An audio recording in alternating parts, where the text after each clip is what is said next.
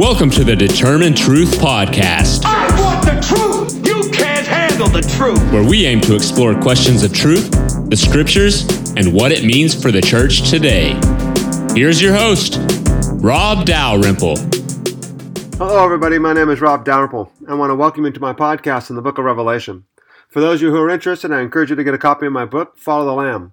It's a guide on how to read, understand, and apply the book of Revelation. For now, I hope you sit back and enjoy our study of the book of Revelation. Welcome to our second podcast in the book of Revelation. This morning we're going to pick up in chapter one, verse four, and our goal will be to get through the rest of chapter one. Revelation one, verse four, John to the seven churches that are in Asia. Grace to you and peace from him who is, and who was, and who is to come, and from the seven spirits who are before his throne, and from Jesus Christ, the faithful witness, the firstborn of the dead, and the ruler of the kings of the earth. To him who loves us, and released us from our sins by his blood. And he made us to be a kingdom, priest to his God and Father. To him be the glory and the dominion forever and ever. Amen. As mentioned last time, the book of Revelation has a framework of a letter.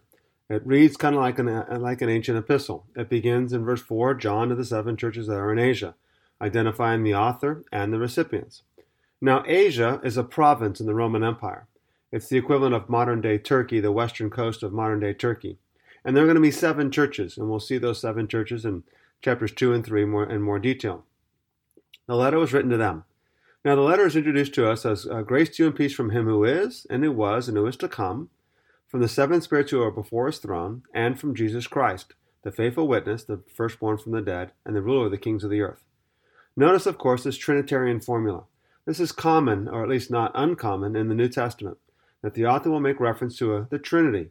First, of course, is the Father, him who is, who was, and who is to come. We'll see in Revelation chapter one, verse eight, I am the Alpha and the Omega, says the Lord God, who is, and who was, and who is to come, the Almighty. Now, what's interesting about this Trinitarian formula is that the Holy Spirit seems to be referred to second. It says, from the seven spirits who are before his throne. Now, depending on your translation, uh, the seven spirits could be understood as the sevenfold spirit.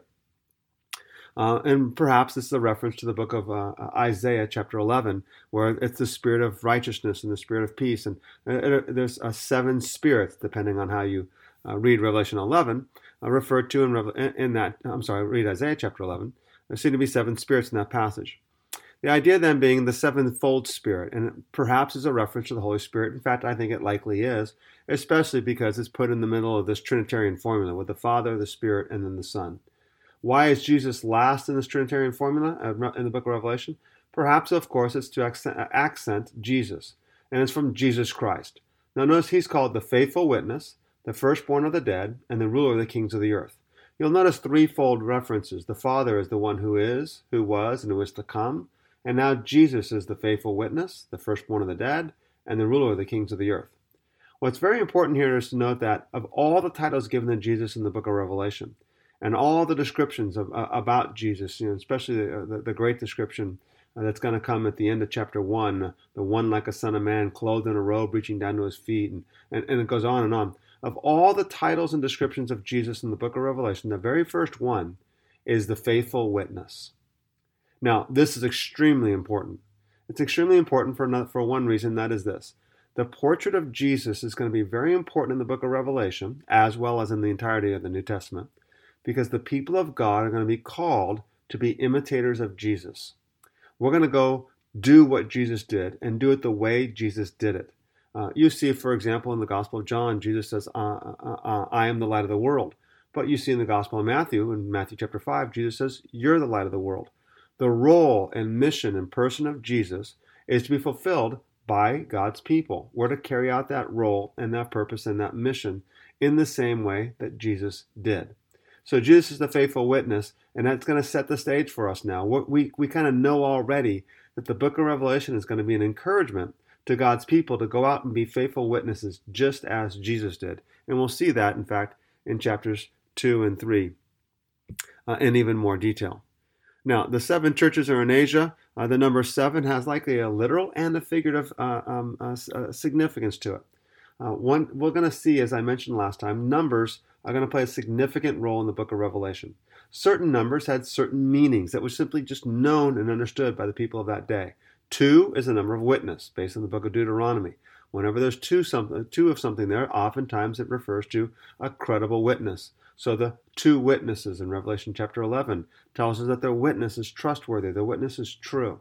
Seven uh, often refers to completion, perfection, totality. Uh, it's often reserved for God. Uh, perhaps the idea maybe implicit in the book of Revelation is that God is seven seven seven, Father, Son, and Spirit. And perhaps that's the reason why six six six is so important. It's Satan's effort to imitate God, the Trinity, uh, the with the dragon and the two beasts, imitating the Father, Son, and Spirit, uh, as well as the fact that they come up short. They don't attain to seven seven seven, they're only six six six. Uh, the numbers uh, twelve will often refer to the people of God, and you'll see the number twelve uh, uh, abundantly in Revelation chapter twenty-one and the description of the New Jerusalem. There are twelve gates and uh, uh, twelve stones, and uh, so uh, the number twelve then refers to God's people, and perhaps that's where the one hundred forty-four thousand come from. Maybe it's twelve times twelve, Old Testament saints times the New Testament saints times one thousand. So the meaning of these numbers is not something loose and subject to interpretation and something that the liberals are just going to take and run rampant with. The meanings were well-grounded, well-grounded in the context and well-grounded in the culture. Uh, now, the number seven in this instance then, perhaps literally indeed refers to the fact that there were seven churches in Asia to whom John wrote these letters. We know that because they're spelled out in chapters two and three in particular, as well as being referenced in verse eleven of chapter uh, chapter one. Uh, but at the same time, the number seven, and with as with numbers in the book of Revelation, I would argue that the primary meaning is that it's symbolic. It may be literal as well. There indeed were seven churches. Uh, but the primary meaning is going to be the symbolic significance, and that is seven represents completion, totality, perfection, or fullness. So perhaps these seven churches then refers to the church universal. These are letters written to seven churches, but they're letters written to all of Christianity. Which, by the way, makes sense because that's kind of the nature of the biblical text as well. Even though Paul's letters or Peter's letters or Jude's letters were written to a particular individual or to a particular church or group of churches, we know full well that those letters were meant to be read by everyone. They weren't meant just for them. Perhaps the most significant example of that would be the letter of Second Timothy. Paul writes to Timothy, and he names his mother and his grandmother by name. It's a very personal correspondence from the Apostle Paul to a man named Timothy. But when you look at it carefully, we begin to realize that Paul realized that other people were going to read this letter. It wasn't meant for just Timothy. In fact, uh, uh, grace be to you all is how the letter ends. And the word you in the Greek is actually plural. Paul knows that others are reading these letters. Uh, the letters of chapters two and three in the book of Revelation, by the way, give us a clear indication that these letters were not meant just for that one single church. After all, it says, if anyone has an ear, has an ear, let him hear what the Spirit says to the churches. Each of the seven letters has that phrase, let him hear what the Spirit says to the churches. So they weren't meant just for one individual church, but for a larger scope, if not all of Christendom.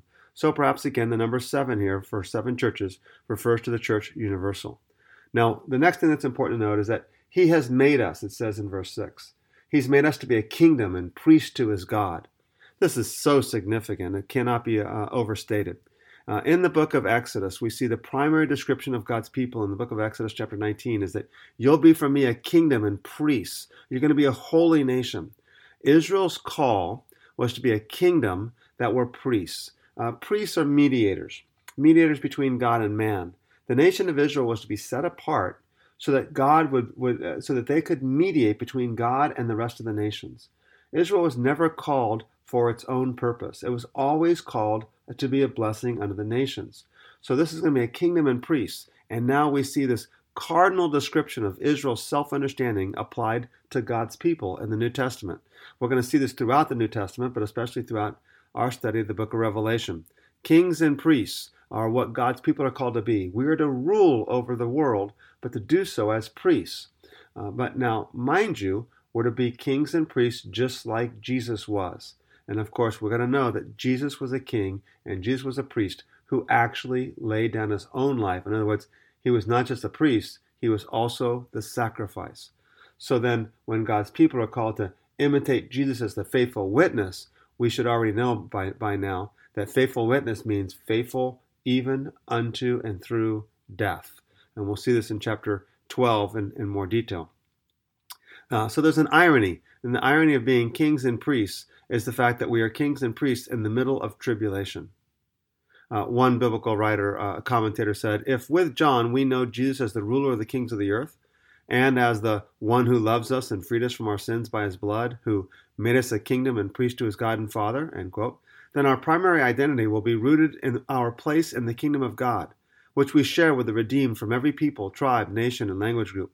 It'll be, it will not be rooted in some national or political body constructed by human beings and their party lines. This is so important. Our primary identity is as the people of God. We are kings of God's kingdom. Now, we may live in our various countries around the world, and we may be citizens of those countries, but that's not our primary identity. Our primary identity, this uh, scholar says, David De Silva, uh, will be uh, will be rooted in our place in the kingdom of God. Uh, to him be the glory forever and ever. Verse seven, behold, he's coming with the clouds, and every eye will see him, even those who pierced him, and all the tribes of the earth will mourn over him. Even so, amen. I am the Alpha and the Omega, says the Lord God, who is, who was, and who is to come. Jesus is being described in verse seven as coming with the clouds of heaven. We'll see a couple references in the book of Revelation to one coming, uh, one like a son of man coming on the clouds of heaven, for example, in chapter fourteen. Coming on the clouds of heaven, of course, however, was rever- was something reserved for God in the Old Testament. Remember uh, when the Israelites wandered in, in the wilderness for forty years, there was a cloud by day and a pillar of fire by night that, that marked the presence of God. Clouds are common symbols for God's presence. Coming on the clouds of heaven, of course, is uh, likely a reference to Daniel chapter seven, verses thirteen and fourteen, and, and Zechariah chapter twelve, verse uh, ten. And it refers to the, uh, a, a testimony in, in, in Zechariah, Uh, which is an, an Old Testament quotation which were used in the early church to support the claims that Jewish prophecies about the coming of the Messiah and the end times had been fulfilled in Jesus of Nazareth. Uh, clouds, then, are used for the presence of God, and so Christ is then being described as coming at the end of time for the judgment uh, uh, of Israel's enemies. All the tribes of the earth, then, probably refers to not necessarily every person without exception, but all people without distinction, that is, people or believers Uh, from every single nation. They will um, uh, mourn over him. Even so, amen. The Father then is described as the Alpha and the Omega, uh, the Lord God, the one who is, who, who was, and who is to come, and the Almighty.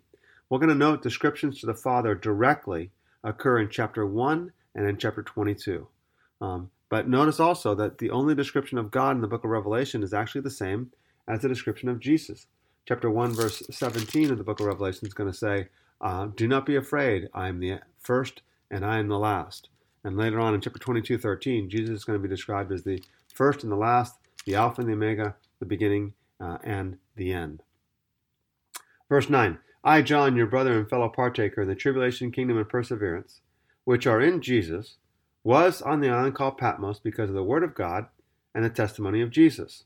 I was in the Spirit on the Lord's day, and I heard behind me a loud voice, like the sound of a trumpet, saying, write in the book what you see, and send to the seven churches, to Ephesus, Smyrna, Pergamum, Thyatira, to Sardis, Philadelphia, and Laodicea. This begins what, we're, what I'm going to refer to as the first of, the, of two key stories in the book of Revelation. The book of Revelation is a narrative, and it's going to be very important to understand the book of Revelation as a narrative. It's telling a story. Uh, I think that there are two stories. A major uh, biblical commentator who's uh, uh, wonderfully uh, adept at the book of Revelation argues that there's three stories, so either way. The first story clearly begins in chapter one, verse nine.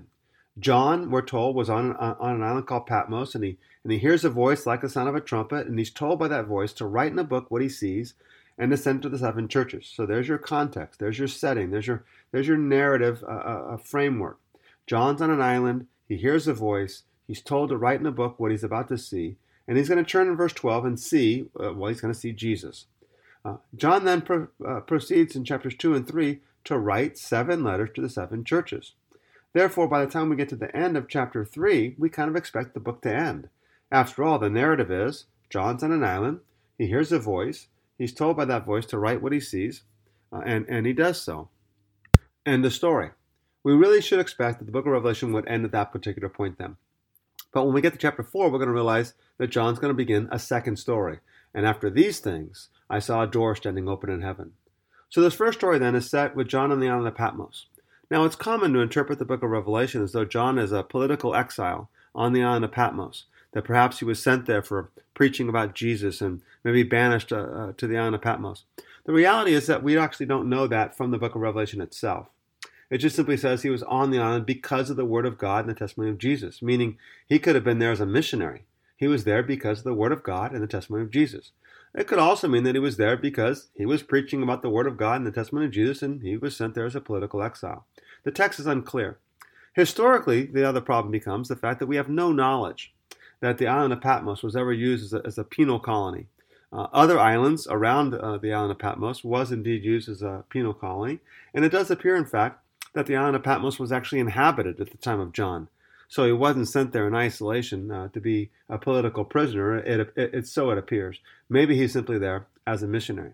Now, sometimes there's a trick question I like to introduce at times when I'm teaching classes. And I'll say, where was the book of Revelation written from? And everyone, of course, says it's the island of Patmos. And I'll say, listen, I told you that it was a trick question. It says here in verse nine that I was on the island called Patmos.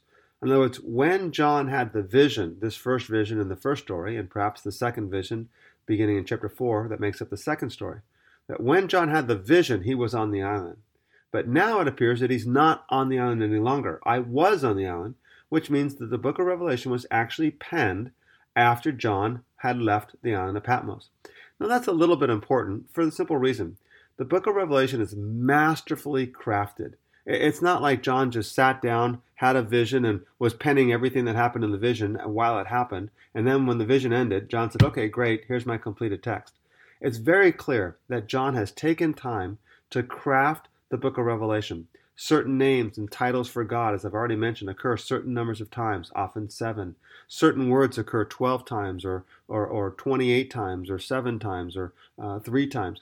You, you see that John has clearly, and it seems like he's intentionally counted the actual number of words that, that sometimes, that the, that the number of times that these particular words have occurred. So it appears that John has maybe taken his notes, because while it's on the island of Patmos, he's told to write what he sees, and perhaps he does actually write it. But then maybe that John left the island of Patmos, most likely going back to Ephesus, where it appears that he was the bishop and leader of the early church. And then he actually took those notes and then crafted them into a, a masterpiece Of, of literature. Now, it says in verse nine that I, John, am your brother and fellow partaker, and note again three things: tribulation, kingdom, and perseverance. It's going to be important to note that tribulation, of course, is used throughout the New Testament as uh, something that the people of God have to undergo. In the book of Acts, Paul says, we must go through many tribulations to enter the kingdom of God, chapter fourteen, verse twenty-three. Tribulation is the common plight of God's people. Uh, it's popular in, in, in popular Christian theology to suggest that tribulation is something that the world has to undergo, and the idea being that when all the bad things begin to happen on the earth, according to the book of Revelation in chapter six, that God's people are actually removed from it because God's people won't have to undergo uh, tribulation. And the answer is, tribulation is the lot of the Christian life.